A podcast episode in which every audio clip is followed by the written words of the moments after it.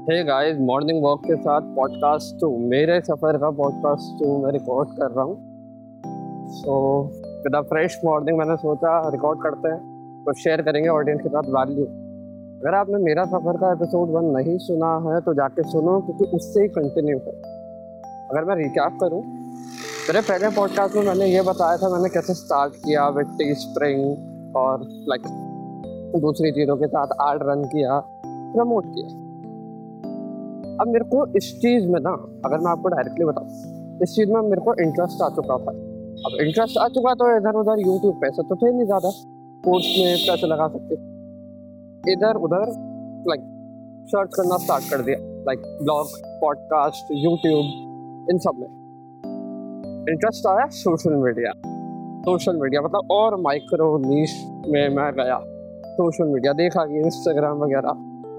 मैं like at that time पागल हो गया था इंस्टाग्राम के और ये फेसबुक के पीछे कि कैसे मार्केट करते हैं प्रोडक्ट क्योंकि उस समय बहुत बेसिक होता था, लाल लालगोरिदम और ये इतना ज़्यादा फीचर नहीं थे। ओके बट उस चीज़ के लिए मैं पागल था। और ये पागलपन काफ़ी ज़्यादा इम्पोर्टेंट है। अगर आप अगर कुछ चीज़ को, किसी भी चीज़ को पाना चाहते हो, अगर आप किसी भी चीज़ को कुछ करना चाहते हो, उस चीज़ के लिए आपको थोड़ा बहुत उस काम से रिलेटेड पागल होना ज़रूरी है। क्योंकि ये पागलपन आपको हेल्प करेगा फोकस रहने में और कंसिस्टेंट रहने में।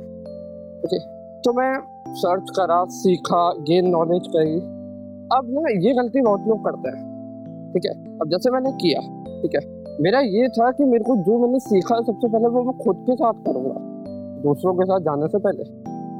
सो थीम पेज बनाया ट्रैवल का स्टार्ट हो गया, जो इंस्टाग्राम से और फेसबुक से रिलेटेड चीज़ें सीखी थी, ठीक है?